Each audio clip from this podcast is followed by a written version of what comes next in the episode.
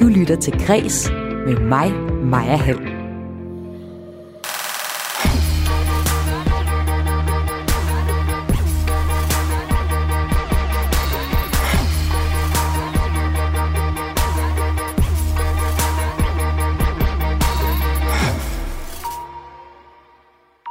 I weekenden er den lille havfru og den russisk-ortodox kirke i København blev udsat for politisk herværk.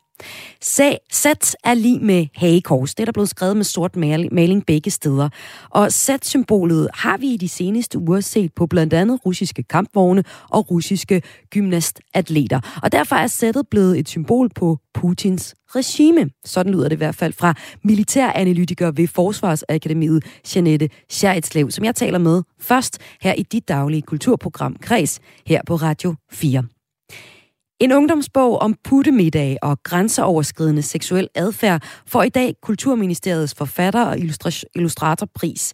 I kreds tager vi i dag med forfatteren bag, Tina Sakura, om hvorfor det er vigtigt at belyse emnet nuanceret og netop i en bog til de unge selv. Og senere i udsendelsen i dag, der skal det også handle om, at de russiske boykot i kulturen kan have negative konsekvenser.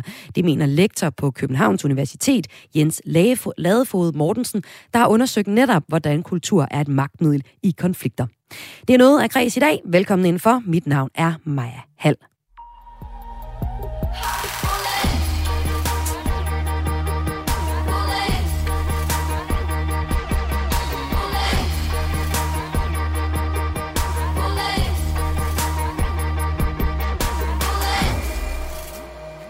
Sæt er lige med hagekors. Sådan stod der skrevet på Den Lille Havfru, og også på den russisk-ortodox kirke på Bredgade i København søndag morgen.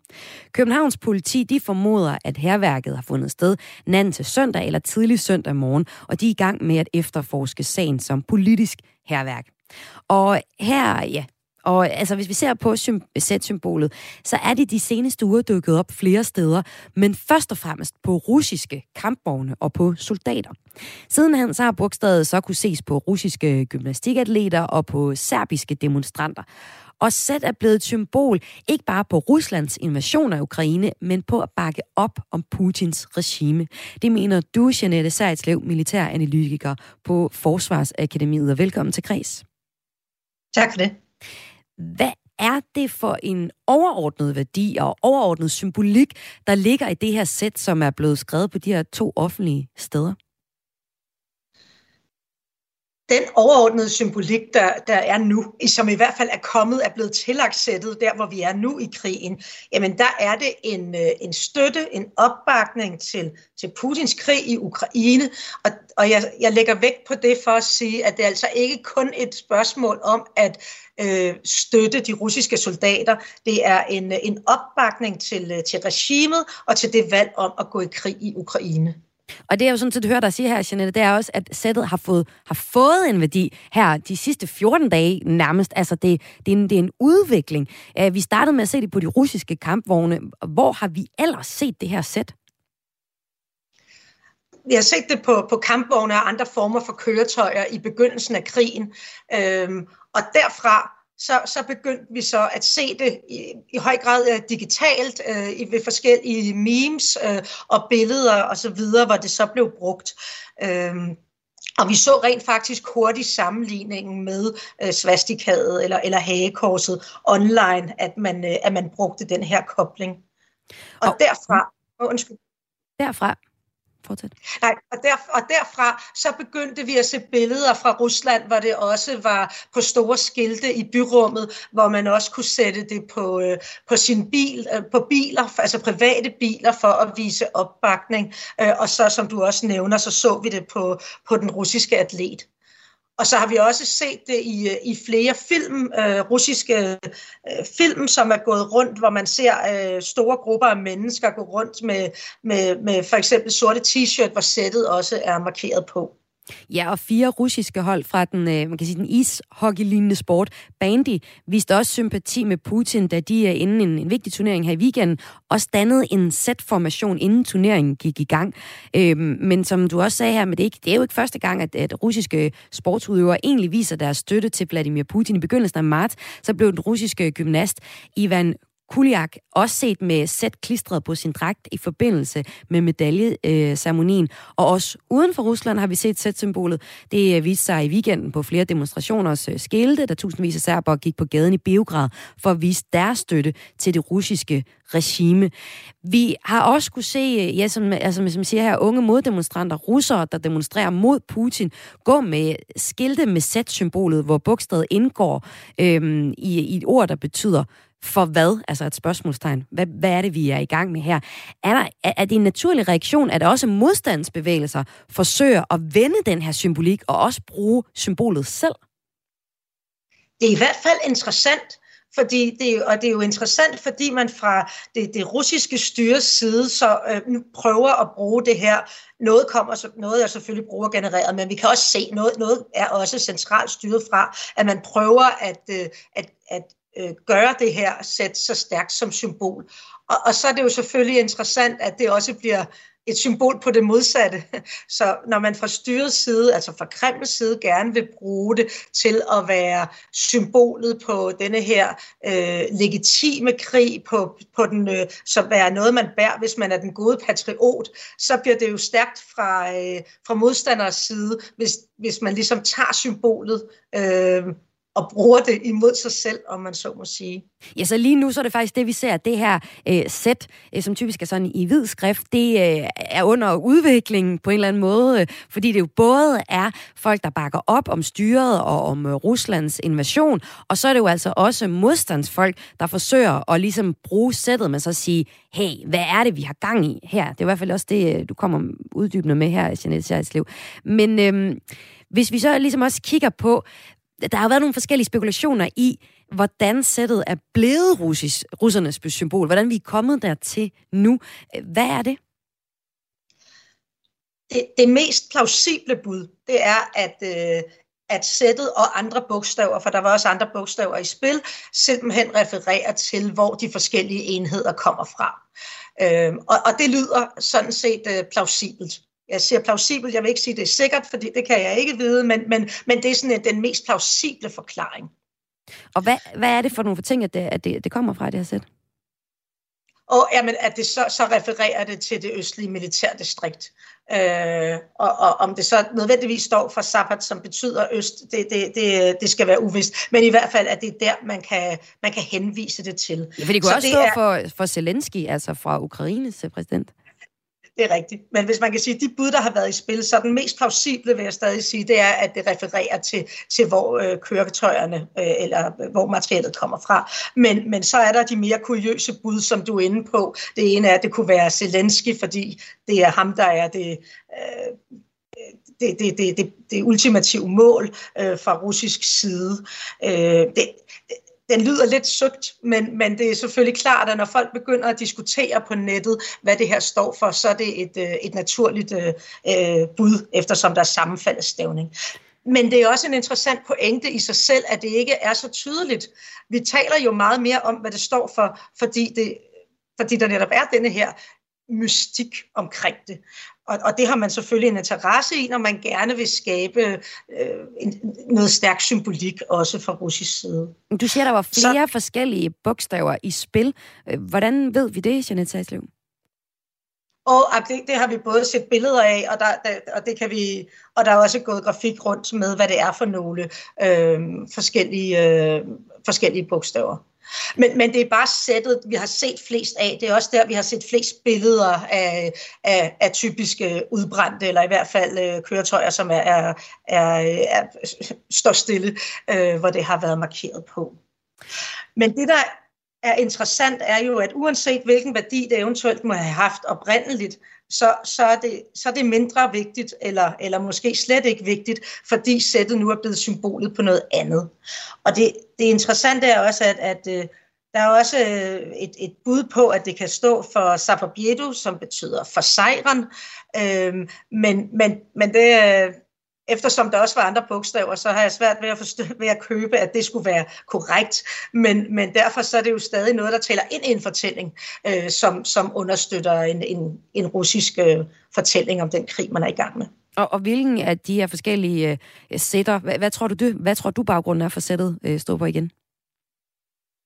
det, det mest plausible er formentlig, at det helt, øh, helt konkret refererer til, øh, til, hvor, til en eller anden enhedsbetegnelse mm. eller, eller et område. Det, det, det lyder som det, det noget, noget plausibelt i hvert fald så den symbolske værdi er kommet efterfølgende. Og her i Danmark, der så vi så i weekenden, at øh, der er blevet lavet en kobling mellem sættet og så hagekorset, som nazisterne brugte. Her så vi det helt konkret øh, på den øh, lille havfru, hvor der er blevet begået politisk herværk, som det bliver efterforsket som nu, og også på den russisk-ortodox kirke på Bredgade i København. Og det er altså begge tid øh, søndag morgen, vi har kunne se de her øh, to øh, eksempler på, øh, på herværk.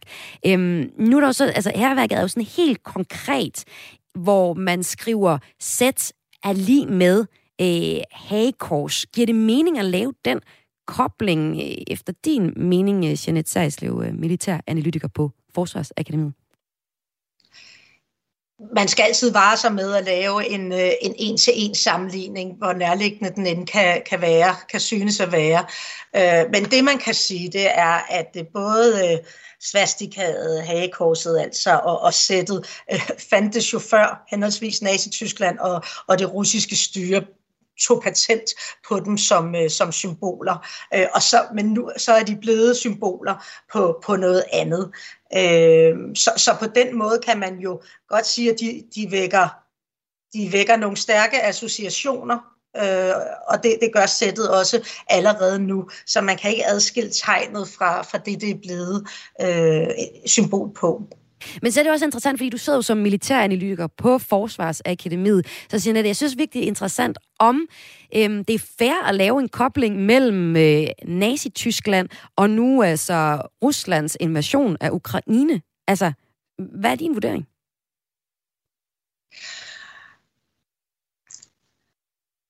Koblingen mellem øh, det tyske og, og, og sættet øh, er, øh, har rent faktisk levet længe på nettet. Øh, ikke, ikke kun øh, ved, øh, ved noget, folk selv har delt, men, men også officielt, at den ukrainske forsvarsminister øh, Resnikov har også delt det øh, på sine profiler, altså denne her sammenligning, hvor man ser sættet formet som, som et hagekors.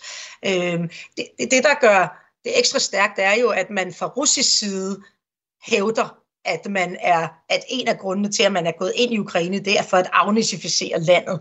Så ved så at sige, nej, prøv at høre nu her, det er i virkeligheden Rusland, det er russerne, der er de rigtige ægte nazister i det her, så, så, øh, så får det en ekstra medbetydning i den her kamp om, øh, om fortællingerne, som er i spil.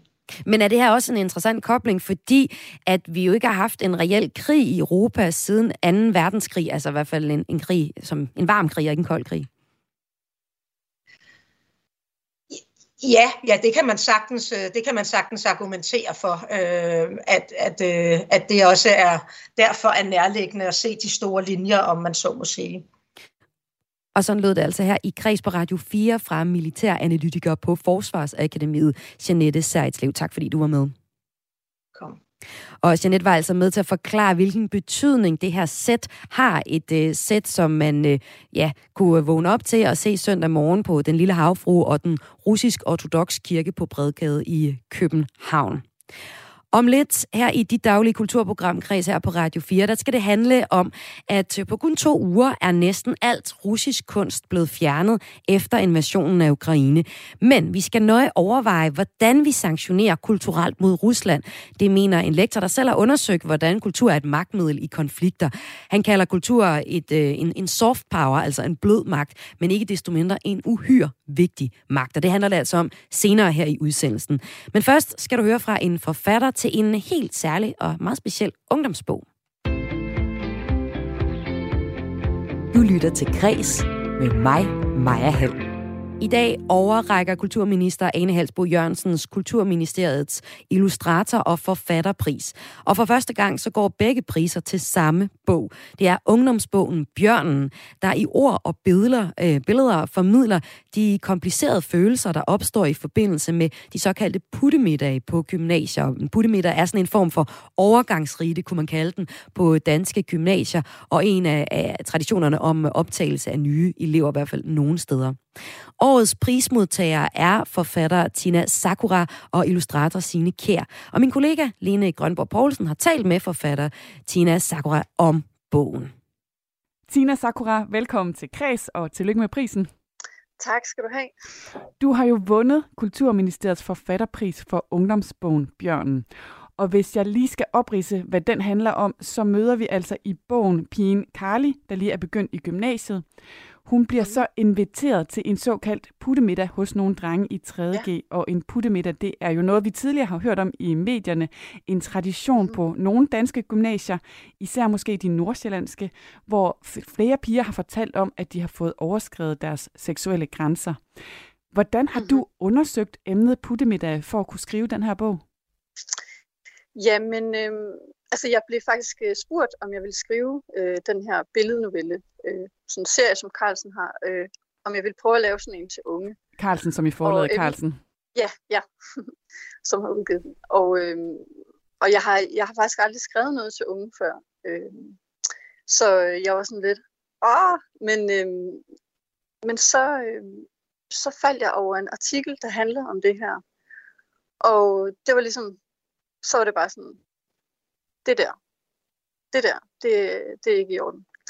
Så, øhm, så det, øhm, det satte noget i gang. Hvad var det helt specifikt, og, øh, du, du læste om der, som, som satte det i gang hos dig? Jamen, det var bare altså hele den der... Øh, altså, jeg tænkte, den her, altså, den, at have sådan en kultur på, på ungdomsinstitutioner, det, det, er, det er simpelthen ikke i orden. At, at øh, der ligesom i invitationen til de her udvalgte unge første piger står, hvordan de skal være klædt, altså ligesom tjenere, fordi de skal jo så servere for de her 3G-drenge. Det var, det var det, jeg lagde mærke til meget, ligesom at, at der allerede der er sådan en styring øh, af dem, ikke? Øhm, og så det, at de skal være øh, klatpaperet på, på kønnet, det er, øh, det er sådan noget, jeg har, har tilføjet. Men, øh, det, det er sjovt, øh, nu vi taler om, jeg kan faktisk ikke så godt huske selve, øh, hvad skal man sige, det seksuelle overgreb, i, som der var i artiklen. Altså der har jeg ligesom øh, selv gået ind og, og fundet på øh, den aften. Øh, og faktisk også, måske, jeg tror, jeg skruede lidt ned øh, for det, selvom det også er slemt, men øh, fordi jeg synes, at faktisk hele konceptet og, og så hele den her invitation, altså øh, det, altså bare det, det er bare for meget. Og i øh, prisudvalgets motiveringstekst, der står der blandt andet, øh, i bjørnen trækker Tina Sakura puttefester og digitale krænkelser ud af et fortidigt mørke og frem i lyset, så vi alle kan se og forholde os til overgrebene, det de kan forvolde, og den smerte og erindring, som offer, medløber og krænkeren skal rejse sig fra og lære at leve med efterfølgende. Det flotte ord, mm-hmm. ord, du får med her på vejen, altså hvorfor var det lige præcis det her emne, du kastede dig over? Øh, hvorfor var det vigtigt for dig?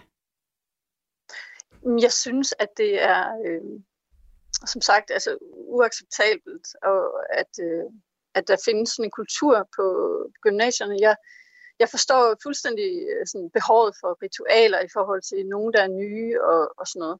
Men jeg synes bare, det er så sørgeligt at se, hvordan de unge, de ligesom, de udspiller sådan et øh, manuskript, som, som vi som voksne og samfund har skrevet til dem. Altså, de, de, øh, de spejler jo det, som de ser i kulturen. Altså, øh, i, øh, altså på tv for eksempel, du ved, altså, godt være nogle flere kvindelige hovedroller med nogle flere replikker, og øh, hvad er det for nogle eksperter, der bliver hentet ind? Altså, det, det, det er meget ofte mænd, og så det her kæmpe fokus på udseende, vi har i vores kultur. At altså, mænd med gråt hår, øh, det er bare helt fint, men, men kvinder, der ældre, øh, bliver ældre, altså de bliver usynlige. Så der, der er sådan en masse ting, som jeg synes, at, at det spejler. Altså det her med øh, ja, kvinder som mindre værd. Altså, det var sådan lidt om temaet, hvis vi dykker øh, lidt ned i bogen, så bliver din skrivestil, mm-hmm. den bliver sådan beskrevet flere steder som både stærkt poetisk og sanselig. Så jeg synes, vi skal have et lille eksempel fra bogen. Du har selv valgt et sted, hvor du vil læse op. Hvor i bogen kommer vi ind her? Jamen, det er, øh, hvad kan man sige, det, der er virkelig, øh, der er action her, for det er for, det er for selve festen. Man kan sige, det mere poetiske, det er måske øh, senere ude i skoven. Men, øh, men det er, hvor Carly, hovedpersonen, hun er, hun er ankommet til festen og er i gang med at servere. Og hun er forelsket i en, der hedder Jakob, som også er med. Lad os ja. høre. Vi fik katteører på og haler, og måtte kun sige miau. Det var sådan set meget sødt. Jeg lavede klohænder og miavede til ham. Han var allerede godt fuld, men ikke så meget som de andre. Vi skulle servere for dem. Noget mad, der stod i bakker ude i køkkenet. Musikken var vildt høj. Jeg gik ind med flødekartofler. Jeg tabte noget på bordet. William sagde, slik det op. Jeg bøjede mig forover og gjorde det, mens de klappede. Det smagte godt. Jeg skulle have spist noget mere, inden jeg gik hjemmefra. Jeg smilede til Jakob, og hans hals blussede rødt. Jeg slikkede mig om munden. De klappede helt vildt. Jeg svingede med halen. Mere bifald. Så skulle jeg bunde et glas med noget blåt i, og et mere. Jakob smilede. Et mere. Så løb jeg ud i køkkenet for at hente kødet sammen med de andre. Nej, først bliver jeg nødt til at gå ud på toilettet og klø mig. Fissen var fuld af knupper, røde knupper, og den føltes stadig fremmed. Ingen skal se mig sådan her, tænkte jeg. Jeg smurte noget dyrt ansigtscreme på. Det stod i spejlet. Williams mors. Måske det kunne hjælpe. Men det gjorde det ikke. Slet ikke. Det sved, så jeg måtte tørre det af. Det bankede på døren. Er du okay? Det var Sara. Jeg låste op og nikkede. Jeg gik ind og skænkede op til drengene, og hver gang jeg skænkede, skulle jeg selv drikke. Jeg gik ud i køkkenet for at klø mig, så ind igen. Musikken. Sara og mig skulle danse sammen. Tættere, råbte de. Jeg kunne ikke lade være med at grine. Tættere. Kys hinanden. Mine kinder blev varme. Sara greb fat i mit hoved og kyssede mig. Hun smagte af det blå. Dessert, råbte de. Nu er der dessert. En hel masse flasker flødeskum på spray stod på bordet. Desserten er også, råbte William. Han kom helt tæt på. Den kvalmende ånde nåede mig først. Han begyndte at knappe min skjorte op. Jeg så på Jakob. Han sad stille. Sig noget, tænkte jeg. Sig noget. Men det gjorde han ikke. Jeg stod i BH'en, rød med push-up, så nogen der er i alle reklamer op til jul. Jeg håbede, det ville gøre dem lidt større. Alle de andre ser så store ud. Så er det mig, råbte William og smed sin egen skjorte. Jeg er din dessert. Flødeskum på brystkassen. Slik ham, slik ham, slik ham. Jeg bøjede mig frem og slikkede den ene klat af. Under det hvide en brystvorte. Jeg blev svimmel. Vil du have mere dessert, Carly? Jeg sad på gulvet. Den åbnede gylden og stak en agurk igennem, spredte den hvid. Slik nu, du kan jo lide det. Jakob sagde ikke noget. Ja, her hørte vi så en bid af ungdomsbogen Bjørnen, som er skrevet af dig, Tina Sakura, og som du så i dag modtager Kulturministeriets forfatterpris for. Hvad er det, der er på spil i den her scene? Jamen det er jo, at, altså, at vi, vi mærker, hvordan at, øh, at Kylie, hun egentlig ligesom, altså hun er jo benåret over at være udvalgt øh, til at komme med til den her fest. Ikke? Altså, øh, men hvordan hun så hun prøver at spille med, og hvad du ved, den sexede kat, og, men, men hvor det ligesom bare løber løbsk i løbet af, øh, af, af scenen her, ikke? Altså, og øh, hvor hun altså får sine grænser overskrevet øh, øh, af Måske William der. og så egentlig er opdage, hvornår det sker. Ja, men også fordi hun er jo, altså, hun har jo drukket, og altså, hun er jo meget under pres, ikke? Det, der sker videre i bogen, det er så, at nogle af de her billeder, der bliver taget til den her puttemiddag, øh, hvor hun øh, laver nogle af de her ting, de bliver delt på sociale medier. Og det fører mm. så til en stor skam for hende. Men i bogen, mm-hmm. øh, der kan man sige, at hun vinder også noget af sin, øh, skal vi kalde det, urkraft tilbage. Altså, det gør hun blandt andet mm-hmm. ved at være i naturen. Hvad er det for en pointe, du prøver at skrive frem her? Ja, men altså, øhm, inden hun går ud i, i naturen, der, altså, der onanerer hun også.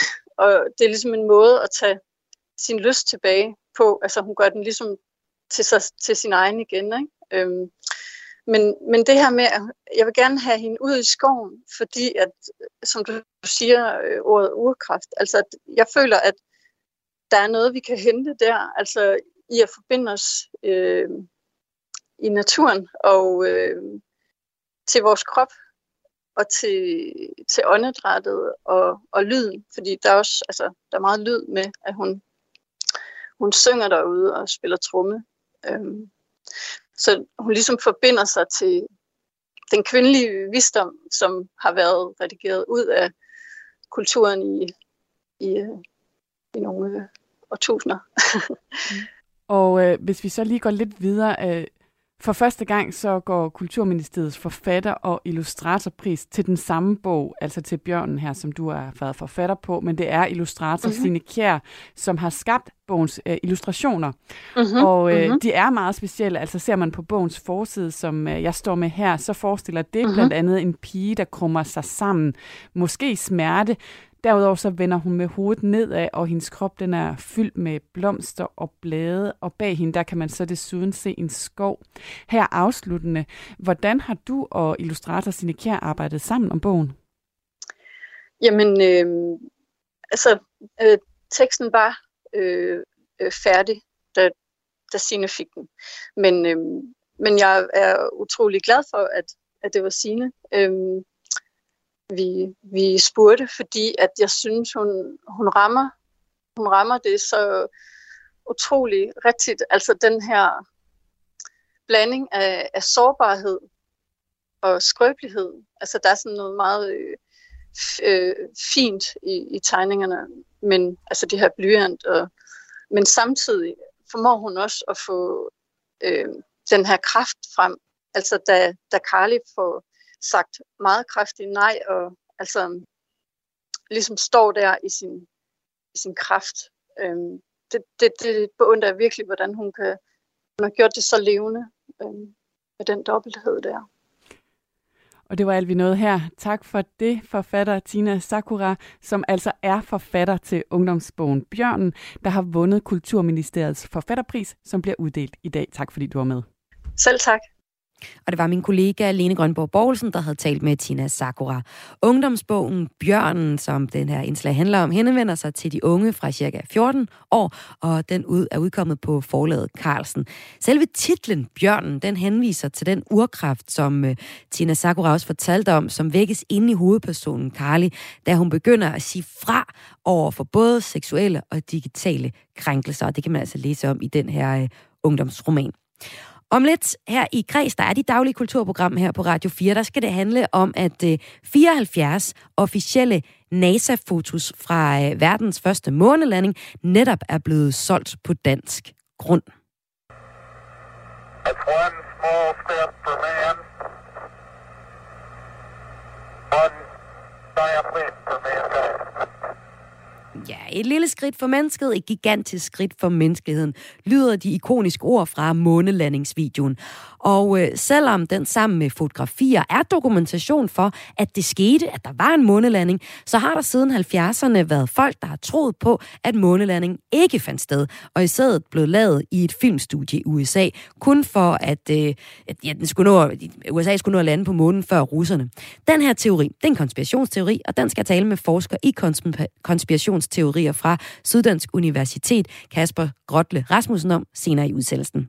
Men først så skal det handle om hvilken betydning de mange aflysninger af russiske kunstnere rent faktisk har for at sanktionere kulturelt over for Rusland.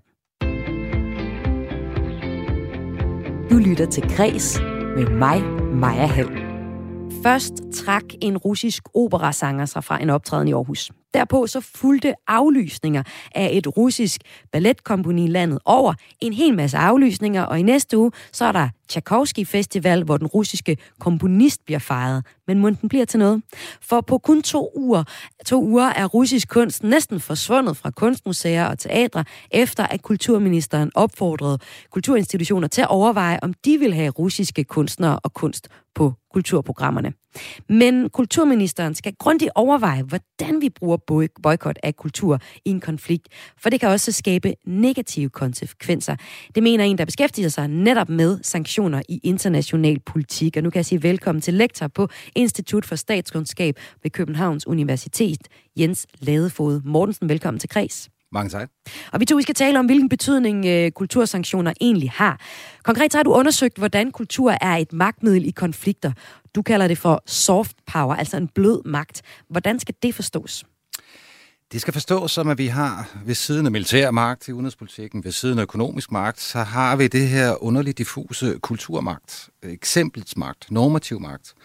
Øhm, man skal forstå det begreb soft power, altså det handler om at egentlig bruge kultur og identitet til at få andre stater til at tænke ligesom vi gør, og derfor kan vi få dem til at gøre det, vi ønsker, de skal gøre. Men virker kultursanktioner? Altså er det en reel magt? Det er øh, fuldgyldig reel magt derude. Den er bare svær at styre, den er svær at se, men den virker, den virker på lang, på lang sigt. Men det er også en, man skal, man skal tænke sig godt og grundigt om. Den er, den er svær at styre, og den kan misbruges. Og det er derfor med de her, den her brede russiske kulturboykot. Der er altså nogle ting, man skal være meget, meget, meget påpasselig med. Den bliver misbrugt. Når vi øh, går ind og aflyser forestillingerne, jamen, så spiller vi egentlig Putin-regimet kort i hånden, fordi så kan de gå ud og fortælle russerne, at se, øh, Vesten øh, angriber os. Og så fastholder han grebet. Og det skal vi dykke lidt mere ned i, men lad os nu tage nogle af de eksempler på, øh, hvor der er blevet sanktioneret. Det har ikke været en nem opgave for, kultur, øh, for kulturinstitutionerne at, at lave de her boykot. Øh, det viser i hvert fald flere af de eksempler, jeg lige har her. Og der er mange eksempler på reaktioner på, hvordan kulturinstitutioner har reageret på, øh, på den russiske invasion. For eksempel så er der Aalborg Teater, der har aflyst teaterstykket Ina Ivanov, der er skrevet af russiske Anton Chekhov. Han døde for 100 år, over 100 år siden. På Vendsyssel Teater, der har man også et stykke af den samme Anton Tjekov. Her har man så valgt at gennemføre stykket, men øh, fravælge øh, russiske solister og dirigenter, fordi man samarbejder med øh, symfoniorkestret Copenhagen Phil, øh, men så beholdt værker af russiske komponister som Stravinsky og øh, Shostakovich, så man har altså valgt de, de gamle værker og beholdt dem i deres forestilling. Så er der forårsudstillingen på Charlottenborg i København.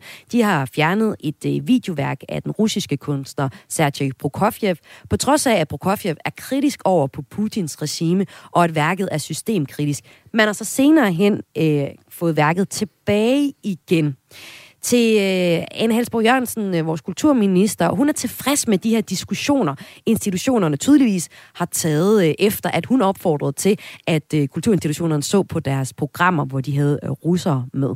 Jeg er tilfreds med, at øh, vi har diskussionen, og jeg er tilfreds med, at man i kunst- øh, og kulturkredse forholder sig til den verden, vi nu ser ind i, som er markant forandret de sidste to uger. Det lød det fra kulturminister Ane Halsbo Jørgensen i onsdagens deadline. Jeg har til gengæld ikke forholdt mig til de enkelte beslutninger, man så træffer ud omkring, og det mener jeg faktisk er ret principielt, at, øh, at der er både en viden og en kompetence og en frihed på den enkelte øh, private institution i Danmark til at gøre netop det.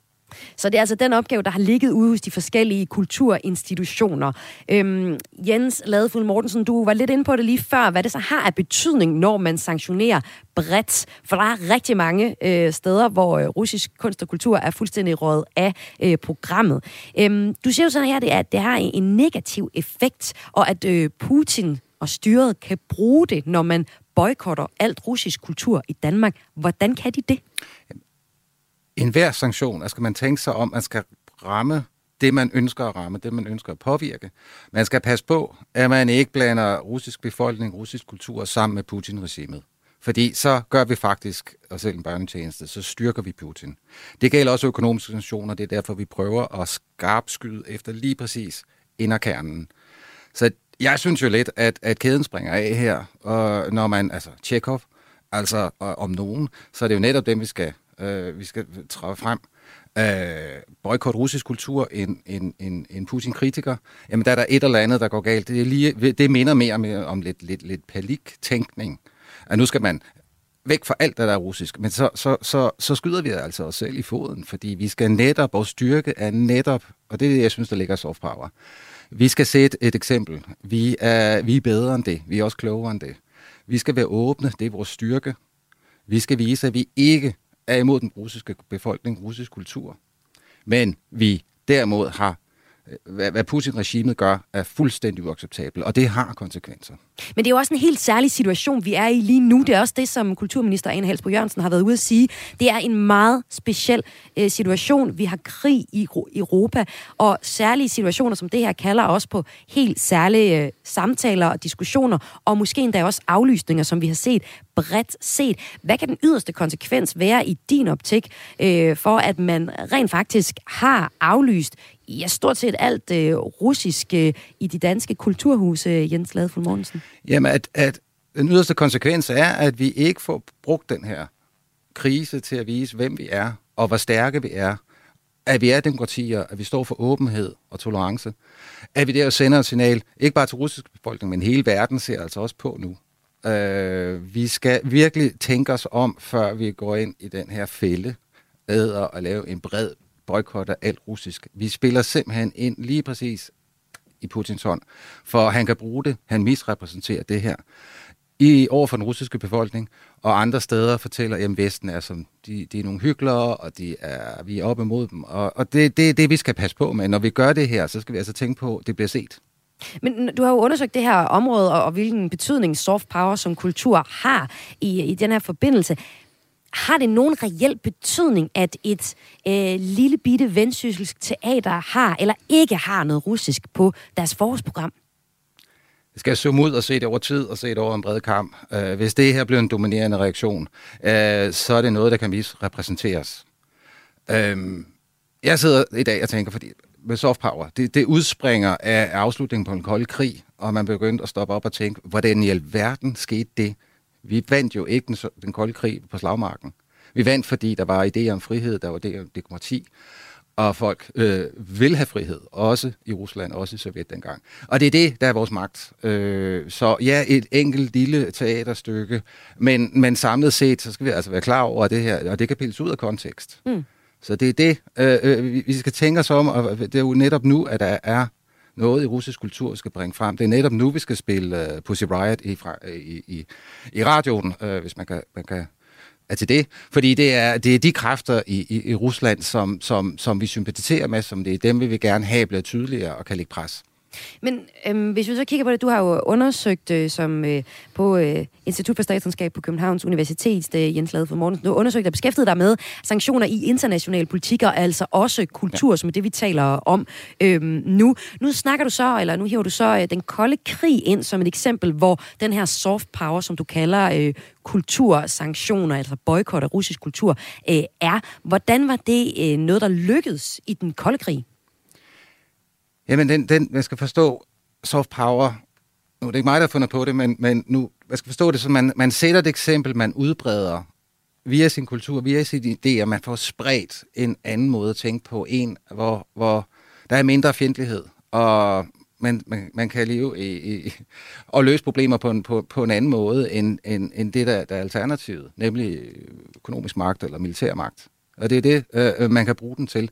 Den bliver så også brugt, øh, også af modstandere af Kina har haft en meget eksplicit soft power strategi med at udbrede kulturforståelse for at få politisk indflydelse. Så det er også et ikke, men jeg siger bare, at, at sanktioner er, er også et aspekt af øh, den her anden kampplads i det her magtspil, vi er ude i. Og vi skal tænke os om. Men der kan jo så også komme øh, positive effekter ud af at bruge øh, russiske boykot. Øhm, hvordan virker det, når det virker? Jamen, det overbeviser jo. Det er overtagelsens magt. Det er, man sætter en ideal, man sætter en standard, man åbner op og siger, at der er alternativer til den måde, I lever på. Og de ønsker, altså der er jo der flygter i dag også. De vil ud af Rusland. De vil ud af Putins Rusland. Øh, så, så, og det var også det, der skete under den kolde krig. Folk forsvandt, folk ville ikke øh, leve under sådan et styre der, fordi de også kunne se, at Vesten tilbød et andet alternativ, et, der var sådan set meget bedre.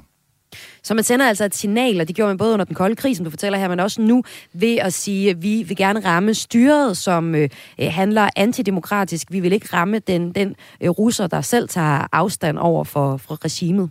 Fuldstændig korrekt. Hvordan mener du så, at vi, og når jeg siger vi, så kan jeg jo sige et vi som alle kulturinstitutionerne, eller et vi som mig, der har ja, Tchaikovsky, som jeg kan spille på min Spotify, hvordan bør vi stille os i brugen af kultur i den her konflikt? Jamen, kultur beriger jo vores liv. Vi må tage selv tage stilling til, om det her beriger øh, vores liv og vores, vores, vores, vores verden. Øh, og, og tage stilling til det, der bliver sagt. Altså, jeg vil... Øh, træk på, hvis jeg skulle ind og se et, en, en, et, et, et, et stats øh, en spillertrup, øh, hvor, hvor jeg har lidt det her, det, det virker altså lidt for, for tæt på regimet, øh, men, men, men det er intet med kunstneren at gøre, og værket at gøre, det er intet med russisk kultur at gøre. Jeg kan bare se, at nu muligvis bliver det misbrugt her. Jeg kan se en russisk film, så kan jeg jo selv tage stilling til, om, om det her er ren og skær propaganda og misinformation, eller øh, er det ikke det, der er en del af, af, af min kulturarv. Men er det ikke meget at så overlade, overlade til mig, når du siger, at det er så stor en magt? Jeg synes egentlig, vi har det individuelle ansvar alle sammen. Mm. Uh, jeg kan ikke lide, når en, en stat det lidt går ind og skal bestemme, hvad jeg skal se. Det er netop det, jeg vil holde fast i. Og det er jo faktisk også det, Ane Helbo Jørgensen har sagt i forbindelse med det her. Det er op til den enkelte og de enkelte kulturinstitutioner at tage stilling til, hvordan de vil forholde sig til uh, Ruslands invasion af Ukraine. Jens Ladefuld Mortensen, lektor i institut, på Institut for Statskundskab ved Københavns Universitet. Tak fordi du var med i Kreds. En fornøjelse, tak. Og nu skal det her i de daglige kulturprogram her på Radio 4 handle om den amerikanske månelanding. Du lytter til Kreds med mig, Maja Hall. Hvorfor blafrede det amerikanske flag på billedet af månelandingen?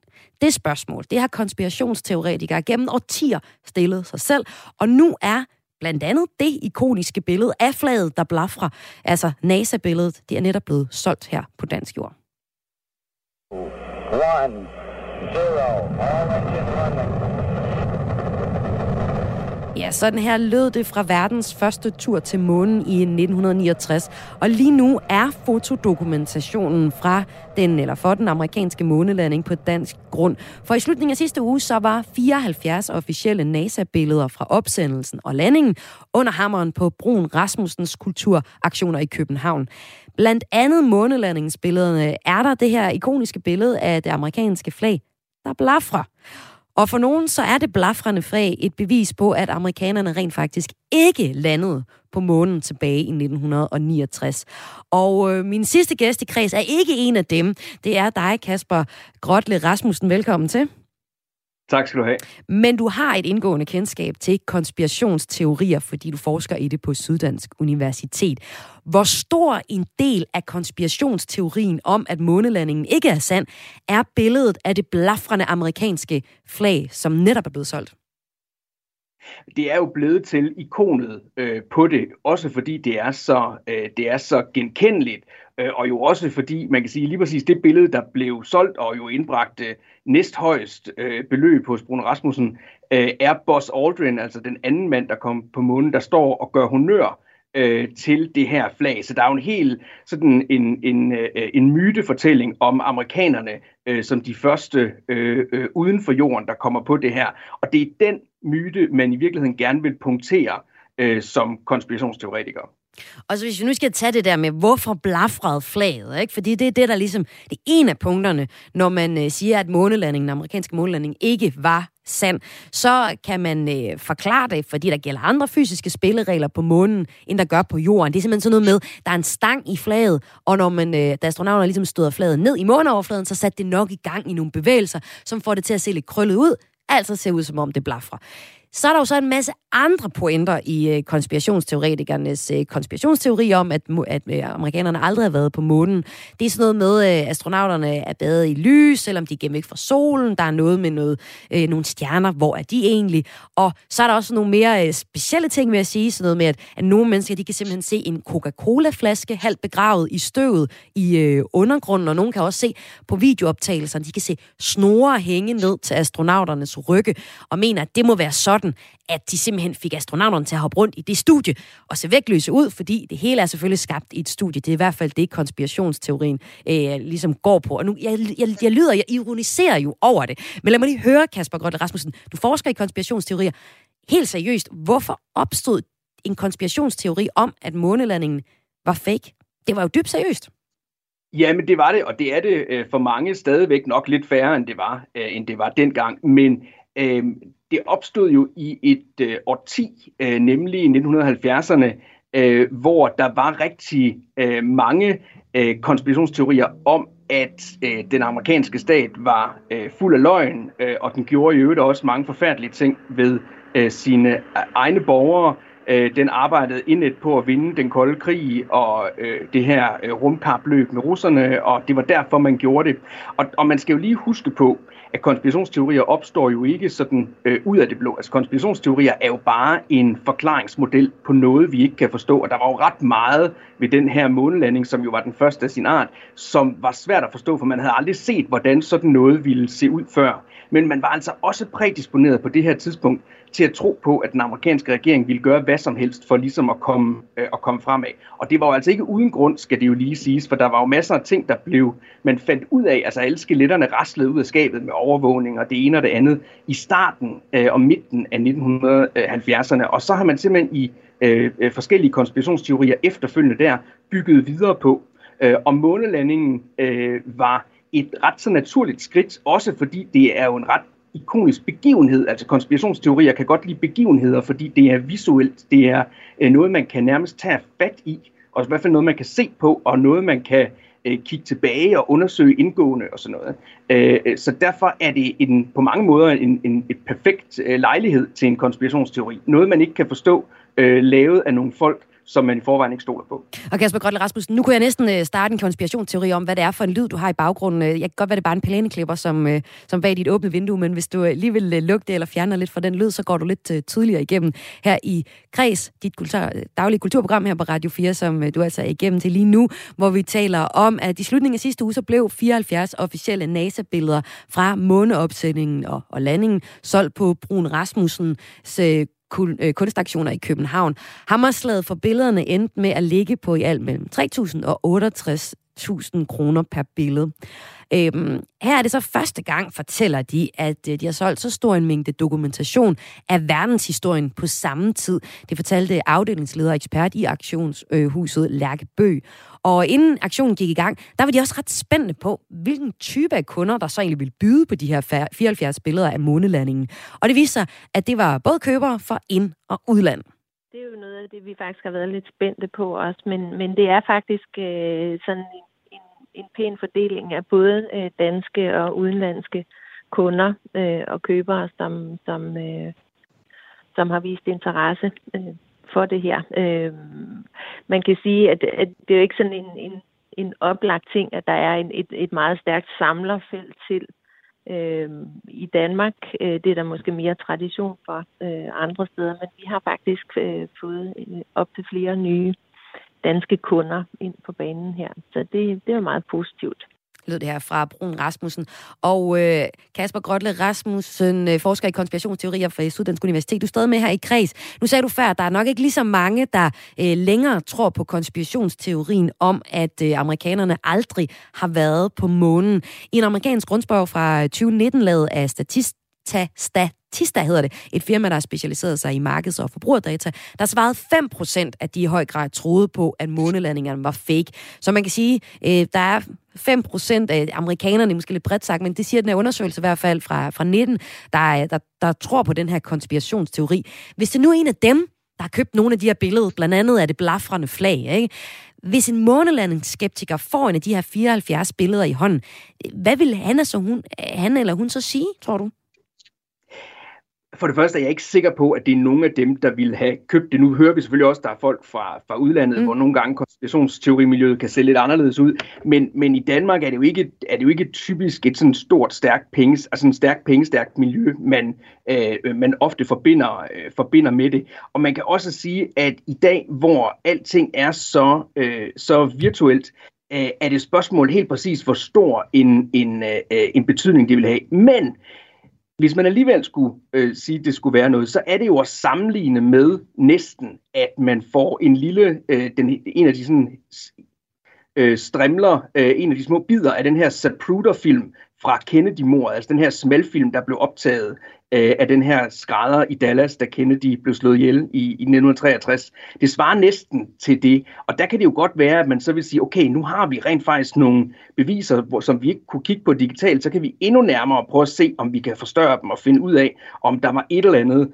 øh, grundlag. Så det vil være, det vil klart være detaljerne, man vil kigge efter som konspirationsteoretiker på de her billeder, fordi øh, det netop er sådan en begivenhed, der, der jo øh, virkelig kan opleves baglæns, eller prøve at forstås, helt at sige, der er nok nogle detaljer, der er overset, og lige om lidt, så finder vi sandheden. For konspirationsteoretikere er sådan set altid forhåbningsfulde om, mm. at sandheden øh, skal nok komme frem, bare vi får information nok. Og det er jo så i dag, men øh, altså, det er jo egentlig en teori, der opstår, kan man sige, øh, på baggrund af noget, der sker i 70'erne. Har teorien omkring måneladningen så udviklet sig siden dengang den opstod i øh, slutningen af 60'erne? Ikke den, som de fleste vil kende til. Altså det her med, at, at den er kritisk i udgangspunktet over for den amerikanske regering, og at den er, øh, det er sådan en af de konspirationsteorier, man kan shoppe rundt imellem, og som ofte vil findes i en eller anden bredere øh, øh YouTube-film om, hvor der både er 9-11 og Kennedy-mordet, og så vil der også være månelandingen, alt sammen som bevis på den samme øh, øh, sådan dybe stats øh, regeringskabale, øh, der planlægger at, at gøre de her ting. Øh, der er opstået dele, der kan man sige, videreudviklet på det, at der jo også er en meget lille subkultur, nemlig dem, der primært tror på, at jorden er flad, som har et meget stort problem med NASA, øh, og som har NASA, altså rumfartsorganisationen, som den helt store fjende. Øh, og Øh, og, og de nægter jo selvfølgelig, at man har været på månen, just fordi de mener, at månen i den form ikke eksisterer. For dem er månen lokal, og jorden er flad, og, og, og solen er også lokal, og alle de her ting. Og det, det er der kommet mere fokus på øh, i de seneste år, hvor den flade jord som konspirationsteori øh, faktisk øh, er blevet meget, meget stor. Men Ellers så er månelandingen sådan en, som man kigger på historisk set. Øh, den har, var, var stor for tre år siden, da det var 50-året, øh, hvor man ligesom fejrede det, og så fejrede man det også med nye, eller et, en nyopfundet interesse i konspirationsteorier. Men ellers så er det jo sådan, at konspirationsteorier, ligesom alt muligt andet, er et modefænomen. Øh, og, og der skal hele tiden noget nyt på banen på en eller anden måde, for at beholde det, eller for at det skal beholde sin relevans. Og man kan sige, at det opstår jo så også øh, ud af den kolde, altså den kolde krig var i gang, og der var store spændinger mellem Rusland og, og, og, og USA, så det er jo også et produkt af de spændinger.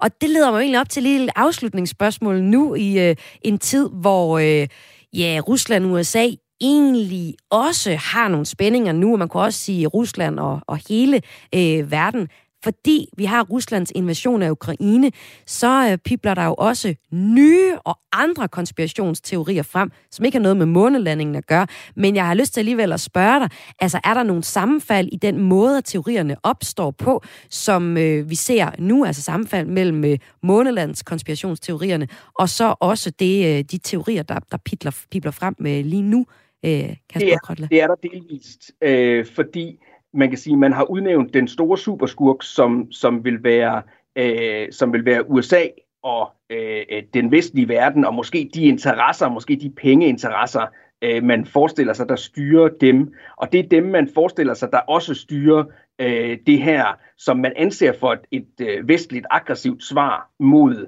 øh, mod den her invasion i, øh, i Ukraine.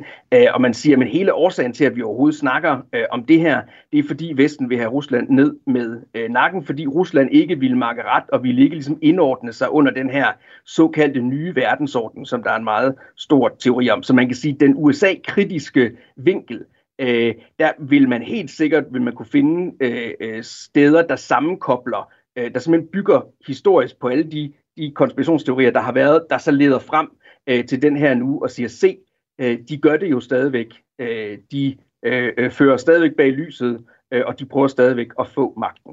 Kan du sådan lige her på et minut fortælle en, en teori, der udspringer af, af konflikten?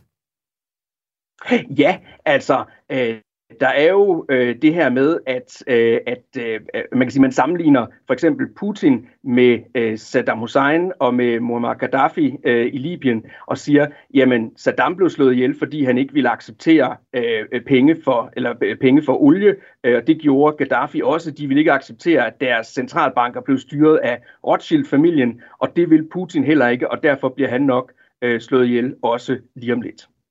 Sådan lød det altså her fra forsker i konspirationsteori på Syddansk Universitet, Kasper Grotle Rasmussen. Tak fordi du var med i Kris i dag. tak. Two, one, zero. All engine running. Og jeg havde Kasper Grotle Rasmussen med her i Kreds i dag, fordi at i slutningen af sidste uge, der blev 74 officielle NASA-billeder fra måneopsendelsen og landingen solgt på Brun Rasmussens kunstaktioner i København. Og som jeg også fik, vist fik sagt, så er hammerslaget for billederne endt med at ligge på alt mellem 3.000 og 68.000 kroner per billede. Og et af billederne, det er altså det her billede af et blafrende flag, kunne det ligne, øh, som en astronaut sætter ned, i, øh, ned på månen. Og som jeg så altså lige var inde på, det blafrende flag, det kommer nok mere af, hvad der ligesom sker, når man hammer noget ned i, øh, i den her måne øh, undergrund. Og ikke så meget, fordi der var vind, men fordi der er nogle andre, øh, hvad skal man sige, nogle andre naturting, der har en betydning for, hvordan sådan et flag så reagere. Det var altså sidste historie i Kreds i dag. Et program, der var tilrettelagt af Lene Grønborg Poulsen og Esben Lund. Og hvis du godt kunne komme, tænke dig at komme i kontakt med, med kredsredaktionen her på Radio 4, så er du altid velkommen til at sende os en mail på kreds radio4.dk. Og det er k r a e k r a e s radio4.dk. Mit navn er Maja Hall. Ha' en rigtig god eftermiddag.